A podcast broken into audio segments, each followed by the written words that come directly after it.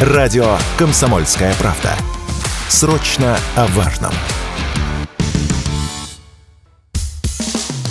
Что будет? Честный взгляд на 16 августа. За происходящим наблюдают Игорь Виттель и Иван Панкин. Здравствуйте, друзья! В студии радио «Комсомольская правда» Иван Панкин, Игорь Виттель. Мы рады вас приветствовать. Здравствуйте, дорогие друзья. Традиционно вы можете смотреть видеотрансляцию, кроме того, чтобы слушать, я имею в виду. А, это можно сделать в Рутюбе, там есть у нас канал, который так и называется «Радио Комсомольская правда». Одноименная группа во ВКонтакте, там тоже милости просим. Ставьте лайки, смотрите. В Рутюбе, кстати, можно нажать на ракету, если просто вам нравится нажимать на ракеты. И слушать, ну, в первую очередь, э, в первую очередь конечно, сайт radiokp.ru, там есть кнопка «Прямой эфир». В остальном это подкаст-платформы, выбирайте любую, которая вам по душе. Например, CastBox, Яндекс.Музыка, Google Подкаст, Apple Подкаст, многие-многие другие. Есть замечательный агрегатор, который называется подкаст.ру. Наш телеграм-канал «Мой Панкин» и моего коллеги Виттель «Реальность». А в телеграм-канале «Радио Комсомольская правда» дублируется прямая видеотрансляция. У нас же с Игорем, э, и в этом есть определенная прелесть, э, выложены все ссылки на все ресурсы вплоть до одноклассников. К Все тому же надо поздравить Ивана с тем, что теперь у него 10 тысяч подписчиков. Уже больше. Ты прошел важную, как говорят, пробил важную психологическую черту, как рубль. Да. Пробил, пробил куда вниз? Ну, или пока вверх. Пока вверх, слава богу. То есть не как рубль. Давайте отбивку. Что будет? Итак, есть у меня для вас, друзья, хорошие новости. Хорошая новость заключается в том, что я читаю по утрам Forbes. Это раз. А, не для того, чтобы посмотреть, насколько у Игоря больше денег, чем у меня, разумеется. Жизнь богатых и знаменит. Да. Ты знаешь, на словах «я читаю по утрам Forbes» сразу возникает такой Панкин, лежащий в ванной с бокалом шампанского в одной руке и Форбсом в другой. Только с чашечкой кофе. Ну да, сейчас у тебя одна рука, поэтому неудобно. Тем более, действительно. Так вот, как я в ванной-то полежу с одной рукой. Forbes пишет, я уже обращал внимание на то, что Forbes пишет вообще странные вещи в последнее время. Должен писать про Виталя, а пишет про танки, которые подбиты где-то там э, на украинском фронте. Причем про один танк может написать славянский, который подбит где-то на украинском фронте. Заблудился. Да-да, типа того. Но вот сегодня интереснейшая новость от них.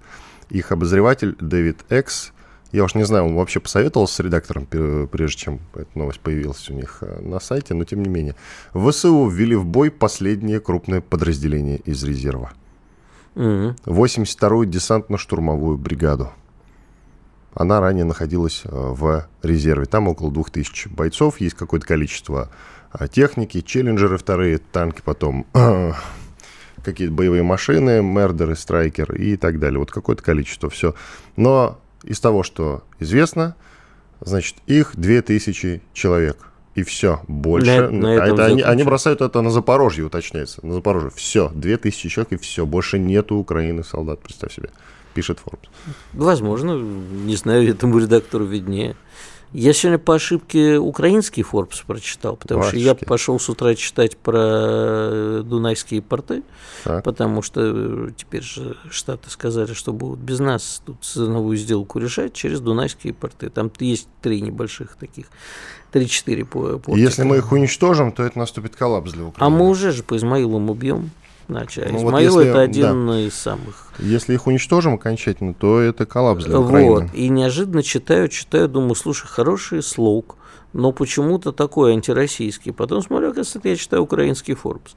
Там есть постоянный автор. Так вот, по поводу того, что на Украине кончается, но ну, я думаю, что это вряд ли он обладает какой-то информацией военной, секретной, точно знает, сколько войск Украины.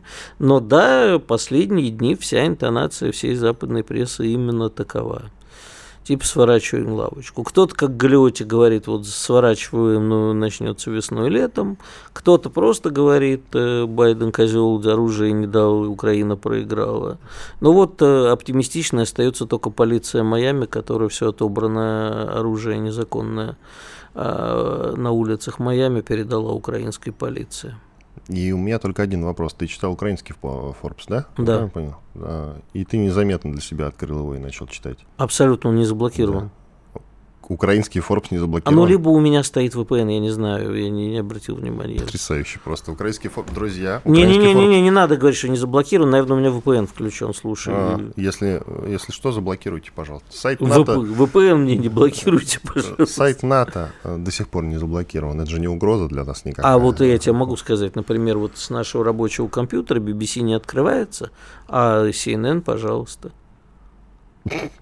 Вот я не знаю, какая между ними разница. Ну, давай подумаем. BBC — это государственное все-таки образование, организация. Ну, CNN, считай, тоже государственное, про демократическое Байденом, тьфу, Байден. ладно. Ну да, Тогда у меня для тебя другая новость. давай. есть. А, В США заявили о невозможности участвовать в войне с Россией.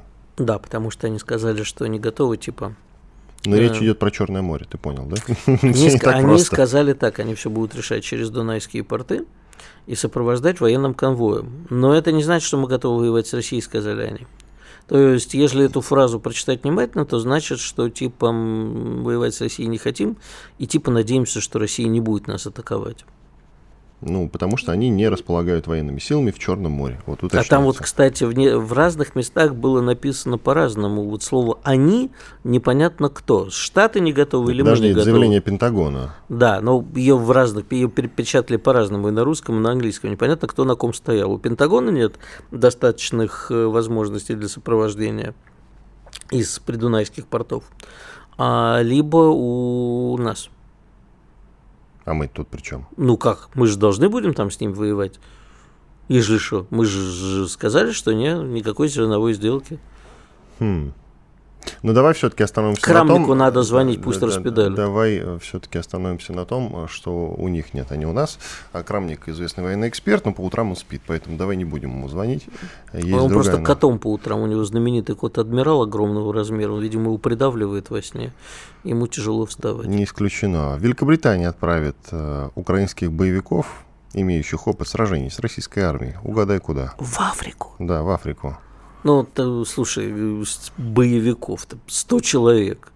Ну и что? А зачем Ну- они нужны на украинском фронте? Пусть лучше в Африке. Э, Да, но там уже их старые друзья группы Вагнер существует. Ну и что? Ну, вот я себе представляю, что а ты к Украина- тому, что они, соответственно, будут существовать там недолго. Да.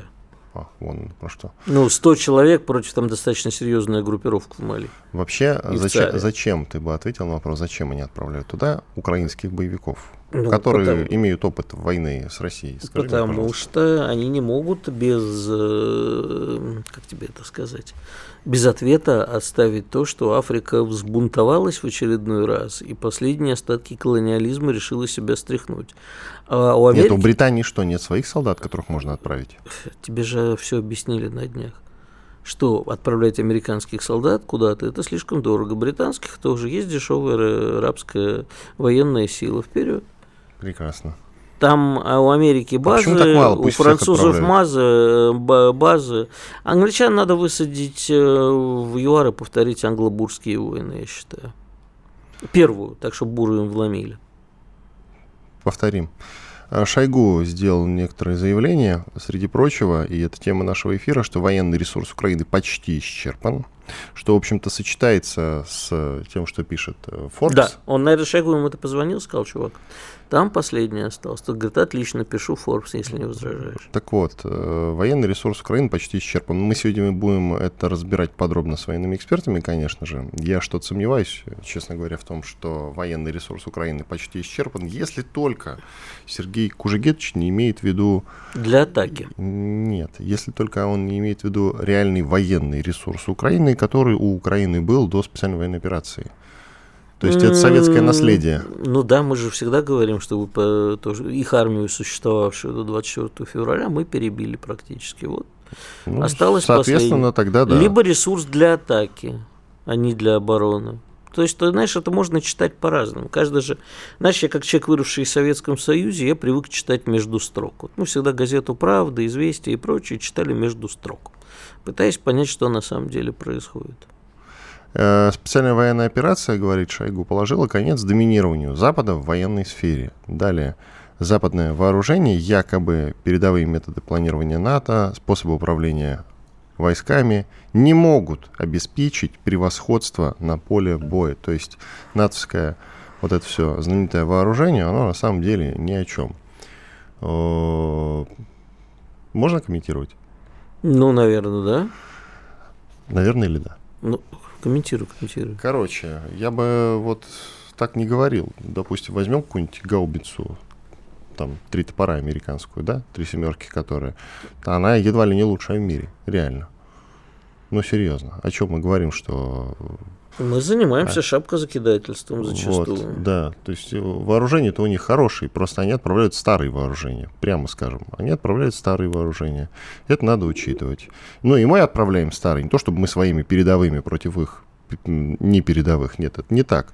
Но, тем не менее, говорить о том, что западное оружие, оно как бы ни о чем, ну, я бы не торопился, если честно. Запад сейчас очень сильно взволнован, Пентагон прям пыхтит весь от злости из-за совместных российского, совместного российско-китайского патрулирования морского. Он прямо там сейчас такое происходит. Они каждый день пишут «Долой проклятых русских с китайцами».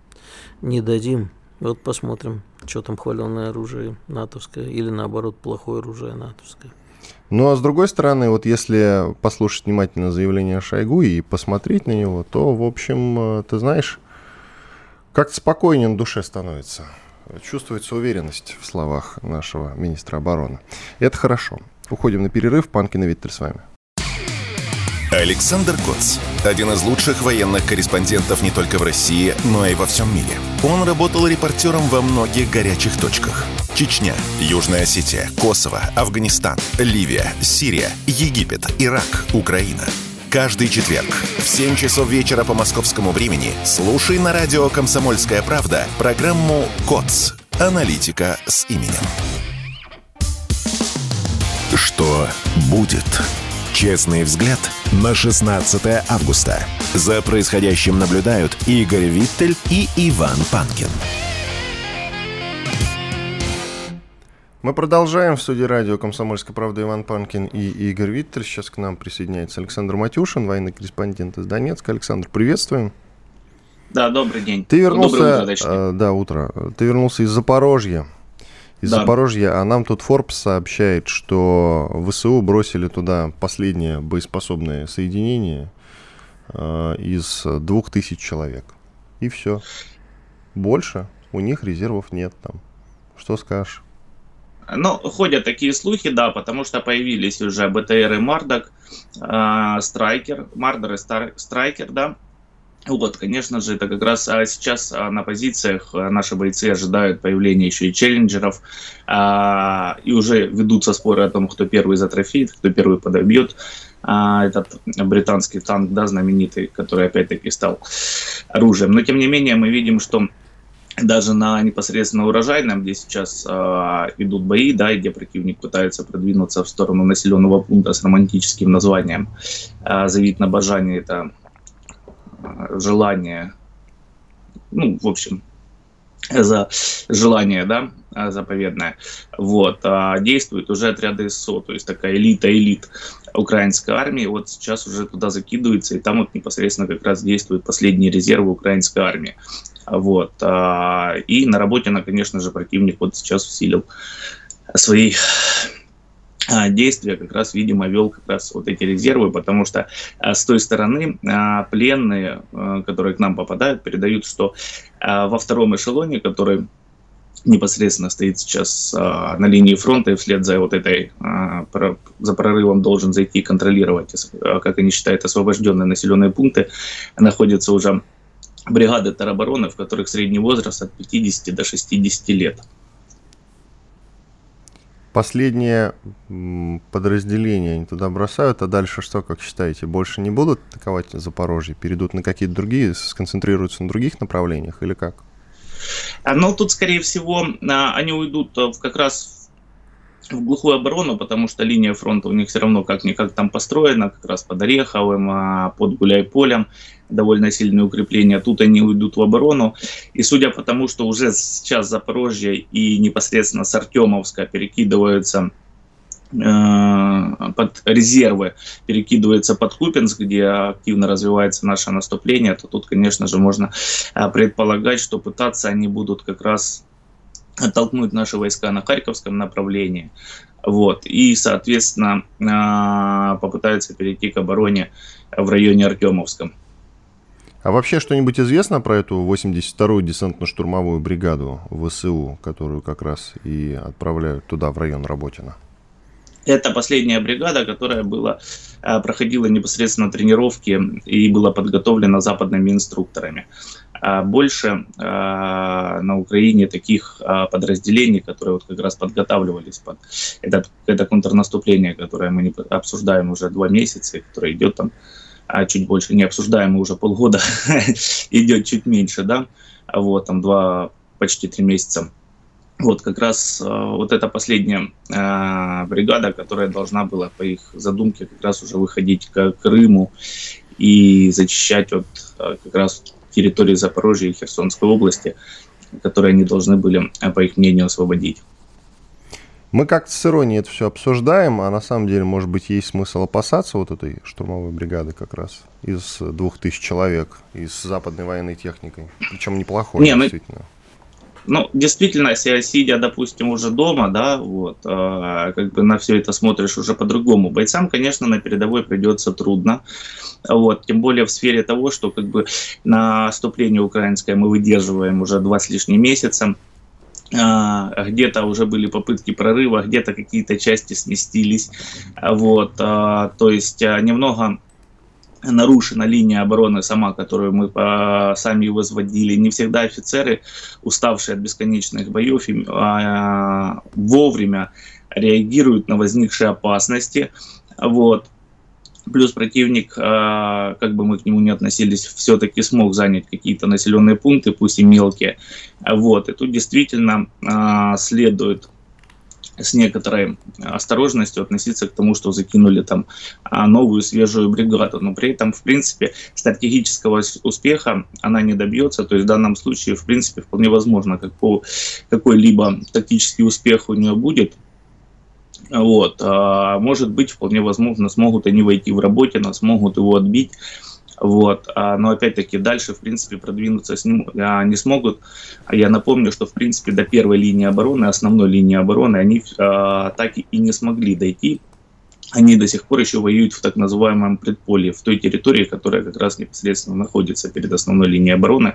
И взять ее не смогли, несмотря на то, что до этого уже было брошено множество бригад, и в составе которых была также хваленая западная техника, пусть там плохая, неплохая, а не нам судить.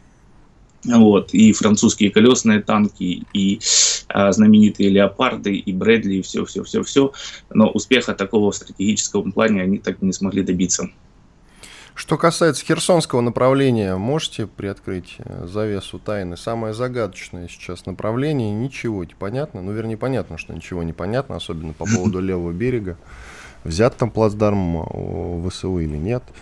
а, противник пытается, да, э, прорваться на этом направлении, концентрирует силы, и в районе казачьих лагерей и непосредственно самого Антоновского моста по состоянию на вчера у него были плацдармы, вот. А как сейчас там обстоит ситуация, я не знаю, потому что вчера после обеда начала активно работать наша реактивная артиллерия, начали работать солнцепеки, а, выжигать противника, который там закрепился.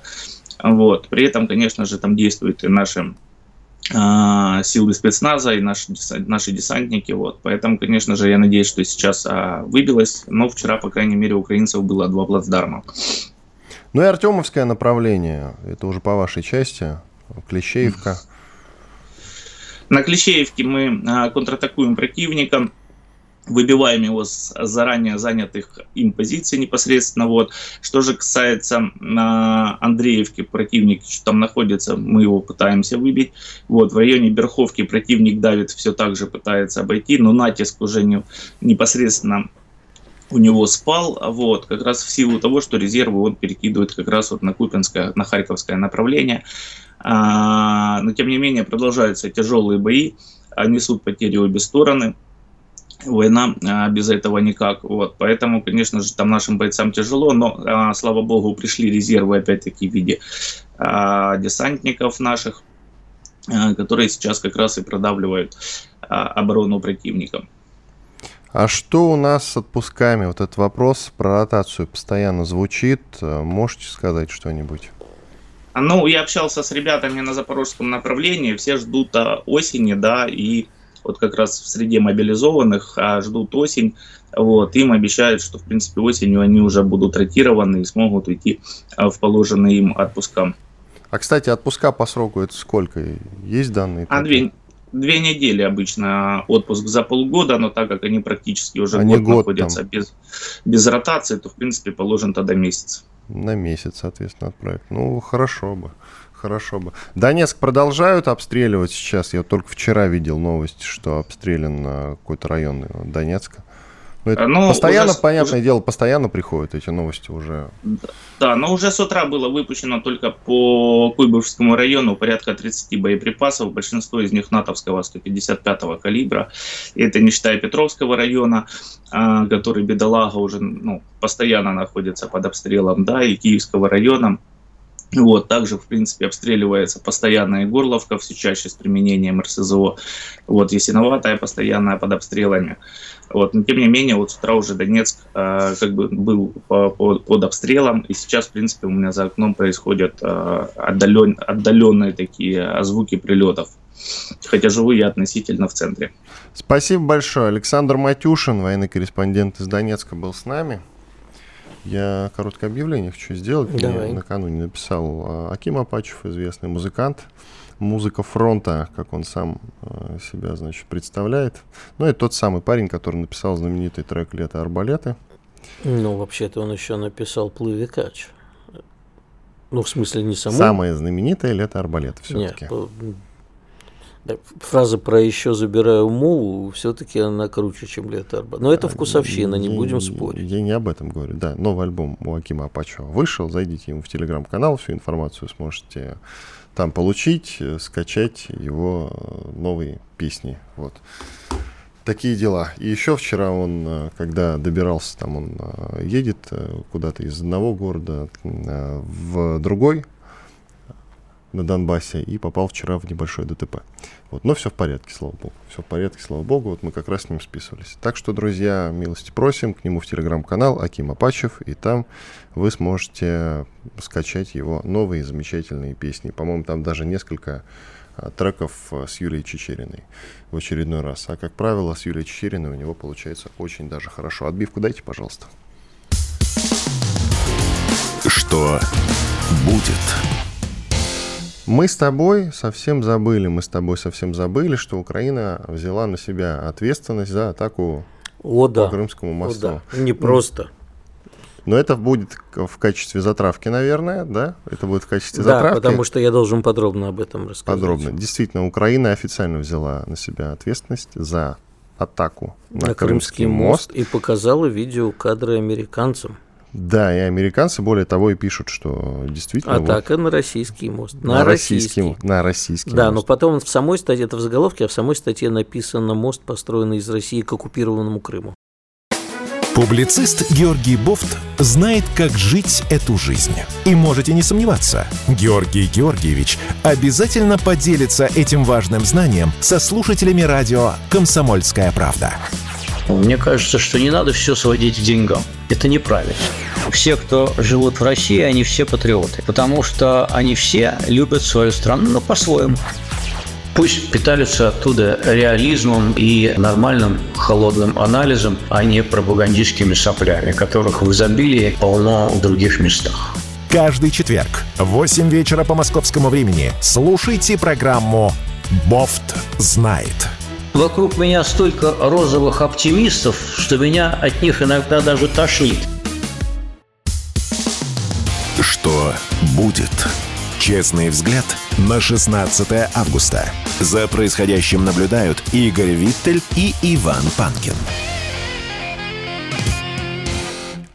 Мы продолжаем. В студии радио «Комсомольская правда» Иван Панкин и Игорь Виттель. Я напоминаю, что прямая видеотрансляция идет в Рутюбе на нашем канале и во Вконтакте. Там есть у нас группа. Вступайте, подписывайтесь, ставьте лайки в комментариях, пишите обязательно. А, в чатах пишите, потому что в конце этого часа, в середине следующего, во время больших перерывов будем отвечать на ваши вопросы. К нам присоединяется Александр Артамонов, военный международный эксперт. Вы можете найти его телеграм-канал, который так и называется, Артамонов, Оборона России. Здравствуйте, Александр. Добрый день, приветствую, Игорь, приветствую вас. Здравствуйте, Александр. Э, ну, первый вопрос. Э, я так понимаю, вы ночью сегодня сильно радовались тому, что наши наносят удары по некоторым уже дунайским портам. Расскажите об их значении и э, что да, могут... коллеги, связь нестабильная. Нестабильная связь? Повторить Слышно вопрос? Меня? Да, слышно. Да, вас слышно, Александр. Повторить вопрос. Коллеги, не принимаю, пропала связь. Так, ну, видимо, так, надо секундочку. Александру перезайти. Сейчас попросим, да, его Да, сейчас Гутров разбойник нам в этом деле посодействует. Ты все-таки решил с портов зайти, да? Ну, я... С козырей. С козырей, но мне, мне интересно вот это, не будем воевать с Россией. Мне больше другое понравилось. Как... Вы говорите, сто процентов не спали, следили. Конечно, не спал. Да. Он на самом деле просто цитирует Веселовского, который говорит, что он не спал и очень радовался ударом по портам. Поэтому я так и говорю. Ясно. Я же внимательно Вернулся читаю Александр. Александр. Александр. Вы нас да, слышите? Слышу, да, слышу. вопрос Все. про дунайские порты э, и заявление Америки, что они без русских тут э, справятся с зерновой сделкой, а будут сопровождать своими военными кораблями, но с русскими воевать не будут. Ну, вы знаете, на самом деле воевать э, с русскими вещь весьма-весьма накладная, в особенности, когда речь идет о Румынии ввиду того, что Румыния все-таки не обладает возможностями для того, чтобы столкнуться с нашим флотом в Черном море. Я надеюсь, не слышно, потому что звук, по-моему, работает. Да, слышно. Да, да, слышно, конечно. Продолжайте, да. Хорошо. Я специально посмотрел на тоннаж кораблей. Напомню все-таки, что только турецкий флот обладает большим совокупностью тоннажем а, боевых кораблей относительно а, России – Румыния флотом не обладает от слова совсем, Болгария, да просто смешно, там, по-моему, один старый корабль, даже не по-моему, а точно советских времен. И а, получается, что им надо неким образом убедить Эрдогана столкнуться с русскими. У него, как у Эрдогана, несмотря на все его неоосманские э, тенденции в голове присутствует Кемаль Ататюрк, который ему там завещал с глубины веков, э, более ста лет назад, что, так сказать, э, надо строить добрососедские отношения с Россией, не потому что кто-то ее любит очень сильно, а потому что иначе, ну, как-то у Турции не получается. И э, несмотря на определенные проблемы с образованием, которые присутствуют у товарища Дагана, мы об этом хорошо знаем, э, при всем уважении к его там харизме, без расшаркивания, ну, человек поднялся высоко, но тем не менее с образованием бывают проблемы, потому что просто его нет высшего. Вот э, все-таки Эрдоган обладает хорошим политическим чутьем и напрямую конфронтацию с Россией, по крайней мере, пока идти не хочет. Пока у них всегда есть сценарий, что мы развалимся, вот когда надо успеть к разделу, как говорится, этого куска пирога, но не оправдываются такие ожидания, а поэтому, собственно, и суетиться незачем, лучше дружить и общаться. Дружить, естественно, глагол э, смысла особо не имеющий. Заключать партнерские какие-то отношения – поэтому вернемся к сути вопроса. Я только уточню, что американцы по понятным причинам не упоминают ни Турцию, ни Румынию. Они говорят «мы» про себя, Абсолютно. не про НАТО. Но это вот. невозможно а, а, из, я сказал бы, принципа или по принципу, пока они не строят корабли в Черном море. Потому что конвенцию Монтре никто не отменял. Воевать при условии, что они не имеют права вводить авианосцы, что им придется договариваться с Турцией о задействовании своих баз находящихся на территории Турции. Конечно, у них есть база в Румынии, мы об этом помним очень хорошо. Мало того, прямо на границе с Молдавией и с Украиной стоит большой контингент. Ну, мы помним о 101-й дивизии «Кричащие орлы» и обо всей остальной фанабере. Но на крупномасштабную, крупноформатную войну с русским медведем у него дома в Берлоге – это же не крымская эпоха, не эпоха Крымской войны 60-й год 19 столетия, когда совсем другие у нас были средства, да и у них были другие средства, что греха таить, они были необыкновенно сильны, и Турция ну, была впереди планеты всей. Теперь ситуация совсем другая, поэтому напоминает брецание оружия, вот это мы, это скорее натовское мы, это мы, американцы, ну и говорим одно, как говорится, в уме, держим совсем другое, а держим в уме, что это будет Североатлантический альянс. Ну, а Североатлантический альянс кто? Франция, с, э, честно говоря, совсем сошедшим с ума Макроном, а, при том условии, что французская военщина действительно сильна, но сильна на суше, на море, в Черном море конкретно, возможностями такими не обладает. И если Россия расчехлит калибры, то будет прежде всего Крымский полуостров, а у нас на квадрат все под боем, просто потому что они пристрелены. То есть береговые батареи, напомню, комплекс БАЛ, Бастион, и не только. Это я не беру даже, естественно, наши передвижные комплексы, они у нас есть в большом количестве, естественно, как в Ленинграде, так и в Крыму, возвращаемся к Крыму. Получается только одно – Россия не посмеет. Этот э, вечный призыв. И почему я тут согласен с Иваном, все так вот улыбнулся сардонически, я тоже про себя улыбнулся, когда читал Сережу Веселовского, но все-таки поставил его пост. Ну да, потому что весь э, настрой НАТО сейчас резюмирует с одной фразой. Россия не посмеет, потому что она не может этого сделать никогда. 30 лет не смело, далее все ясно, общие места опускаем. Не сумеет и сейчас, не посмеет. Я отвечаю. А, то есть имелись в виду мы, что да. у нас нет таких возможностей, а не у них нет таких возможностей. А, Понятно, там нет... просто было такое э, двусмысленное заявление, угу. что и не поймешь, да. как, как, чего не хватает. Нам или им не хватает. Вот. Это как раз вот... Э, а я тебе сразу как... сказал, им не хватает. Вот. Не держишь ты нос по ветру. Я вчера держал нос по ветру, когда сказал, что ставку поднимут, а рубль все равно будет падать. Ну да, это тут я могу подтвердить. Но, э, э, коллеги, все-таки возвращаясь к теме, я не знаю, посмеет ли Россия, честно. Я сейчас ложку, ложку дегтя такие в эту бочку э, с медом засуну, потому что а, тут действительно требуется понимание ситуации. Если, э, допустим, бы я выступал бы, не выступал бы, а играл бы, скажем так, картами Израиля, я знал бы четко, что Израиль посмеет ровно счетным все то, что он захочет себе посмеять. Потому что в Израиле есть четкое понимание того, что если кто-то обидел э, в каком-то малом деле, то обязательно обидит и в большом. Поэтому лучше сразу пересечь. Россия робкая держава. Мы держава, но мы робкая держава. И меня это постоянно, ну вот в данном случае раздражает слова, я выбираю. А не потому, то, что я такой сокол безумный, я, конечно, может быть, и сокол, и ястреб, скорее даже ястреб, но а, просто потому, что ясно, что если кто-то вот вам наступил на хвост, он обязательно его отдавит по полной программе. Значит, лучше купировать, как говорят медики, сразу. То есть, ну, давайте подумаем, идет зерновоз какой-то. А, ну, приходится, если там следует взрывчатки обнаружены, его, простите, утопить. Но он застрахован. Мало того, он ходит, как правило, еще под флагом какой-то там Панамской республики.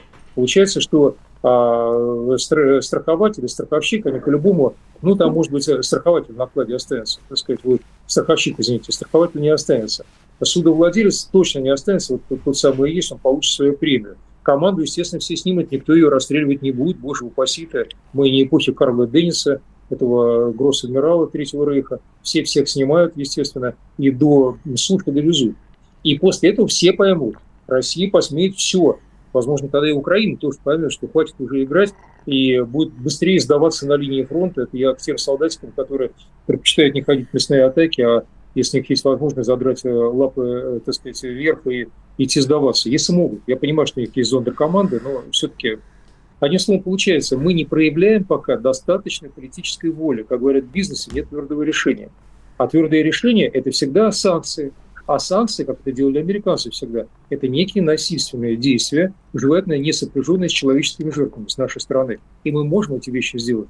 И тогда Эрдоган, поймет, который, я ведь недаром сказал, что он человек по-своему, так сказать, без высшего образования, но там якобы диплом есть, ну ладно, не будем возвращаться к этой душесчипательной теме, я не Аватков, не тюрколог, и не Корене Геворкян, но тем не менее кое-что, кое, кое по этому поводу знаю. Но у него действительно работает правильное понимание ситуации, как у парня из предместья. Если стамбульских предместий, если человек показывает силу, значит, с ним не надо связываться. Если у человека хоть пистолет в кармане, пушка в кармане, но он ей не пользуется, значит слабак. Вот примерно такое очень по-простому, извините, вот буквально картиночное отношение к нам, как в Североатлантическом альянсе, так и со стороны его, честно говоря, верного члена, вторая армия альянса, Турция – Поэтому э, вот меня сейчас интересует не то, есть у нас возможности, все возможности. А есть. если у нас, да, э, пожалуйста. если у нас политическая воля? Абсолютно верно. Вот как говорят военные, это точно. Потому что э, 30 лет приучали, что ее быть не должно. До этого Советский Союз тоже, честно говоря, не вызывал у меня восторга своим непоследовательным поведением эпохи позднего брежневизма. Брежневу, возможно, спасибо, что дал людям немного жить. А Уже, что бы вы сделали по-другому в эпоху позднего брежневизма? В эпоху позднего брежневизма, я имею в виду, не стал, по крайней мере, э, бежать впереди поросячьего визга в плане распада страны. Это да, что, но что деле... бы вы сделали по-другому? Вы говорите, что вас не вызывает а, восторга. Я бы вычислил бы элиту, провел бы реформу армии и, честно говоря, запустил бы легкую промышленность, которая, конечно же, способствовала тому, что население не имело само доступа к самым простым благам, поэтому история, что тяжелая промышленность работала великолепно. Еще эпоха Рейгана было доказано, что у нас гораздо выше, простите, прирост ВВП, что мы не нами доказано, ими доказано. Три мыслительных центров, достаточно достаточно хорошо цитирует а, в ряде книг, включая «Наше время Босха». Поэтому тут, собственно, сомнений не возникает. Был заговор. Заговор с эпохи Андропова имени генерала Петровранова. Не только так называемая организация фирма, все это известно до боли. Но разговор не об этом. Элита, почему об этом говорю, тогда сама подмахивала собственному концу. Я сейчас очень надеюсь, что у элиты хватит политической воли, не повторяя свои ошибки, снова не наступать на грабли. От нас сейчас мир ждет сильных решений. Если этих решений не будет, я не говорю и снова повторяю об увеличении статистики смертей на фронте с нашей стороны украинской армии. Александр, давайте паузу сделаем. Продолжим Давайте. через две минуты. Александр Тамонов, военный международный эксперт, Иван Панкин, Игорь Виттель. Через две минуты мы возвращаемся в эфир, так что никуда не переключайтесь, слушайте радио «Комсомольская правда». Все программы «Радио Комсомольская правда» вы можете найти на Яндекс Музыке. Ищите раздел вашей любимой передачи и подписывайтесь, чтобы не пропустить новый выпуск. Радио КП на Яндекс Музыке. Это удобно, просто и всегда интересно. Что будет? Честный взгляд на 16 августа. За происходящим наблюдают Игорь Виттель и Иван Панкин. Панкин Виттель, с нами Александр Артамонов, военный международный эксперт, телеграм-канал Артамонов Оборона России. Продолжаем. Да, Александр, немножко в другую сторону перенесемся, да. в другую да. часть границы. А мы все говорили о том, что поляки сосредотачиваются на границе с Белоруссией. Вчера в Латвии объявили дополнительную мобилизацию пограничников. Аж тысяча человек, по-моему, для усиления защиты границы. Это много для усиления границы. Ну, для Латвии вообще тысяча человек, это много. А, для усиления границы с Белоруссией. Судя по всему, готовится какая-то грандиозная провокация. Как вы думаете? Я, я, сказал, я надеюсь, что... с нашей стороны причем. надеюсь, с нашей стороны готовится. Это граница Латвии и Белоруссии, напоминаю, не наша. Ну и что? Или Беларусь А ты про союзное государство забыл? Понятно. Александру слово. Коллеги, а, опять а, надо посмотреть, насколько я понимаю этот прием, а, на какое-либо событие с ракурса или, так сказать, той плоскости, которая присуща нашему оппоненту. Что делает сейчас наш оппонент? Наш оппонент проводит достаточно плановую и, ну, со своей стороны, естественно, правильную работу по организации пространства Речи Посполитой. Больше ничего. Я сейчас сказал ключевое слово, сейчас все вы слышали Речь Посполитая, показалось, все все поняли. Но я просто напомню, как фигура... Но Латвия в Речь Посполитую вроде как не, ходи, не, не входила, не равно как и в Великое княжество Литовское. Да. Я помню очень хорошо. Естественно, само собой разумеется. Это Польша и Литва, мало того, могу сказать, Люблинская уния, 17 век. Да, Люблинская уния, Белоруссия Конечно, еще туда да, входила. Белоруссия, я все хорошо об этом помню, у меня сомнений не возникает, что и как. Тем более, что я студировал заново, напомню вам про московский договор, да. про раздел по Днепру. Раз, разговор не об этом. Организация нынешнего пространства предполагает создание зоны безопасности в рамках НАТО. То есть есть ядро. Ядро это будет то самое пространство от моря до моря оно фактически уже создано. Ждут только замерения с нами, о чем Йенс Столтенберг в обмен на территории только, только вот взял и высказался. Дескать, вот готовы даже вот на такой гамбит пойти, гамбит политический, уступим там русским кинем хосте 12% пространства, зато будет мир, и сразу организуемся. А как организуемся? Вот тут к Латвии ближе. Организуемся проще. Как только перестанут э, летать дроны и, простите, пушки на линии фронта ухать немедленно, естественно, Украина, ну, собственно, Столтберг сказал, войдет в НАТО. НАТО образует а, польская литовская Украина, вот этот самый возрожденный Люблинский союз, Люблинскую унию, точнее Речь Посполитую, вокруг организуется пространство НАТО, одной единой зоны. Далее это пространство НАТО в лице своего главного застрельщика-закоперщика а, Польша, основной страны в Союзе Речи Посполитой, начнет давить на Западную Белоруссию. Ну, для этого есть причины. Причины простые. Западная Белоруссия – это часть Речи Посполитой, исторически. Тогда, давно, 300-400 лет назад. И у Польши аппетиты только-только разгораются. А поэтому будет сделано все. Естественно, американцы поддержат. Они сделали ставку на Польшу. Опять, это не мои голые слова. Много раз говорил, повторю, это создание нового э, терминала, газотерминала именно на территории Польши. Это накачка, так сказать, оружием и деньгами всем подряд своего вассала. В отличие от старой Европы, Польша бежит впереди поросячьего визга. То есть вот она, задрав штаны, бежит за США, старая Европа, если тащится в хвосте, то хорошо понимает, э, что в конце этого хвоста ее уготовано. Вот Польша, она действительно мартида, жажда смерти, на мой взгляд, но они этого не понимают. И Польша будет давить на Западную Белоруссию, устраивать бесконечные провокации. Это будет Сувалский коридор. район, естественно, как мы понимаем, 70 километров отделяющих а, а, Белоруссию, наше, союз, наше союзное государство от Калининградской области. Провокации там, вспомните, 30-е годы устраивались всегда, будут и сейчас. Доказательства прямо сейчас дам польско-литовско-украинская бригада, ныне существующая в своей литовской части, находится на районе Сулавского коридора. И параллельно к процессу подключаются, естественно, Латвия с Эстонией, но они вообще-то все вместе всегда выступали, как историческая Курляндия или как вот эти самые прибалтийские территории. Да, они поделены на три отдельных единицы в Газийском Союзе. Но, тем не менее, выступали всегда солидарно. И смысл будет прост. Я напомню, что для всех этих трех стран, Латвия, Литва Эстония, дан указ товарищем Столтенбергом ну, естественно, для Соната, не самого себя, создать там срочный контингент быстр, сил быстрого реагирования более чем 100 тысяч человек. По некоторым данным, я их приводил, а, по-моему, даже в вашем эфире коллеги, 130-140 тысяч. В течение 10 лет, теперь, теперь уже 9 лет. Сейчас там порядка 40 тысяч, включая Северную Польшу. Это плановое хозяйство. То есть, смотрите, резюмируя, потому что я сказал очень много, но все-таки я резюмирую. А, создается вот буквально сейчас. Они считают, что отделяют считанные месяцы, потому что нас хотят усадить за стол переговоров. Создается Речь Посполитая, Украина в НАТО, все остальные страны тоже в НАТО. Поиск безопасности вокруг этого нового политического образования, их союзного государства.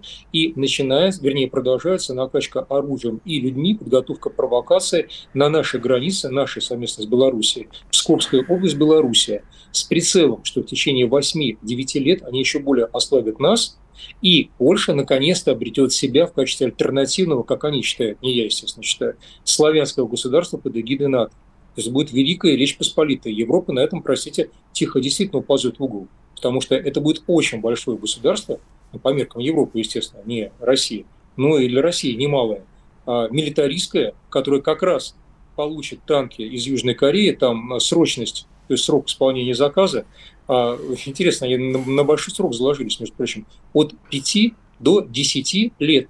То есть по планам НАТО через 10 лет ко всему тому, что я сказал на карте, присовокупится сильнейшая танковая армада, и в том числе еще все остальные системы. Говорю уже, Хаймерс 200 единиц, 200 единиц. Сейчас, простите, заказать этих Хаймерсов хотя бы 5-7 проблема. Они 200 решили поляки, не решили, а оплатили. Я, правда, не знаю, из каких денег, скорее, всего, связанных кредитов американских, но не суть. То есть, а, собственно, есть цель, целеполагание ясно. Есть э, некий исторический реваншизм, который двигает вот эту сумасшедшую польскую нацию в купе с курлянцами, то есть Латвия, Литва и примкнувшая к ней Эстония. Да? И, а, собственно, есть результат. То есть, с точки зрения динамика будет более чем положительная уже сейчас. Вот я как Кассандра, извините за выражение, постоянно Александр, ну, кричу, перебью на секунду. Вот все хорошо, Пожалуйста. абсолютно гладко вы все сказали. Один ага. вопрос. Украинцы-то сами ага. говорят, вот не последовало сразу заявление, не-не-не-не-не, мы не собираемся отдавать территорию в обмен на членство в НАТО оставшейся части. Конечно. Конечно. Вот. И, как, и, как это, и как это будет э, имплементироваться в жизнь? абсолютно спокойно это будет имплементироваться, потому что то, что говорит Зеленский, говорит конкретно Зеленский. Это не говорит Аваков, это не говорят люди, э, стоящие, э, как говорится, слушаем, смотрим таких знающих людей, какое бы ни было бы отношение к ним, как Илья Кива и ему подобные, а люди, которые сейчас стоят у власти, будь то Резников, будь то Зеленский, естественно, будь то Подоляк, ну, я не тот, что будет специально прыгать мозг, чтобы вспоминать все главари, но все ясно. Они заинтересованы в продолжении войны. Но они же банкуют на чужие деньги. Игорь Иванович, у них же денег своих нет, у них нет своей земли, она принадлежит, еще раз повторюсь, повторю, Монсанто, Киргилу и Дюпону, трем американским гигантам агропромышленным. У них нет своего оружия, у них нет своих боеприпасов, нет своих денег. Они, грубо говоря, даже не продажные женщины, они содержаны. И содержанки – это содержаны. И их единственная цель – продолжать войну, потому что только будет мир, ими, как политическими, просто, извините, ну там пешками – пусть ферзелами, но пешками, им просто пожертвуют, потому что никого... Так не мешайте не... людям, про... как это, проституировать, да, во. А? Не мешайте людям проституировать. Александр, другой немножко момент. Просто времени не так много остается, а нельзя не пройтись по заявлениям э, Сергея Кужгетча, Шойгу. Он тут заявил, что военный ресурс Украины почти исчерпан и сделал еще некоторые заявления. Вот, например, западное вооружение, передовые методы планирования НАТО, способы управления войсками не могут обеспечить превосходство на поле боя. Я как за это зацепился. Вот вы что можете сказать? Я скептически, конечно, зацепился за это. Да я понимаю, я тоже никогда перед властью, кстати, шапки не ломал. позиции нередко совпадают, но э, как не скрываю свою точку зрения. Если, давайте, э, за оставшиеся две минуты, вы, как я понимаю, вы смотрите на, часы, вы ведете эфир. А коллеги. сейчас уточним, сколько осталось. Сколько осталось, коллеги? Две минуты все-таки, да. Прошу Две вас. минуты, у меня часы работы устроены. А, контрбатарейная борьба у них сейчас сильнее. А, спутники, оно они соединены с КББ, а Skylink работает великолепно, пока не можем их подавить. На подходе истребителя. F-16, Гриппен и Мираж 2000. А, корабли, да, они не пойдут на конфронтацию, потому что они нам могут устраивать блокаду Черного моря, пытаться. У них очень мощные базы, мало того, добавьте к этому, об этом никогда не говорят почему-то, Батуми и Путь. Это фактически уже центр НАТО, включая центр слежения за Черным морем. Естественно, Румыния, Болгария. А, то есть а, я беру слабость, у них есть в танках, а, сейчас недостаточное количество подготовленной пехоты, а, хорошие ракеты, очень хорошие ракеты. Я их слабости не вижу. Я вижу проблемы с снабжением с боеприпасом, с поставкой в данный момент. Они уже раскочегаривают мощности, но пока еще не успели. И очень длинное плечо транспортное от Аризоны, где законсервированная техника, до фронта. Я лучше буду говорить как есть, чем, простите, вот буду ура кабура вещать и такой дешевый патриотизм, так сказать, такого разлива, понимаете, квасного, квасного сусанила. Поэтому я не вижу слабости. Я вижу проблемы, которыми можно воспользоваться нам. У нас тоже есть свои проблемы. Просто эфир не позволяет говорить, но я их тоже никогда не скрываю. Большие проблемы. Пока не хватает даже армии, не хватает 300-400 тысяч человек для ведения наступления. Понимаете? Ну, да и с а контрбатарейной а, борьбой у нас трудности есть, прямо вот скажем. Очень большие проблемы. Зоопарк 1М а, в считанных экземплярах на фронте. Должно там быть понатыкано, я не знаю как. Не используем все, что можем использовать, даже без выхода за пределы Женевской конвенции. Хотя бы те же самые мною любимые АДАБы, извините за выражение, хотя бы у ПАБы бетонобойные бомбы мало используют, крайне мало. Сейчас авиацию стали использовать, но слава богу. Понимаете, поэтому без этого, да, боевых дронов, простите, мне докладывают казаки с линии фронта, на 4 украинских дрона приходится один наш дрон. Давайте не будем врать.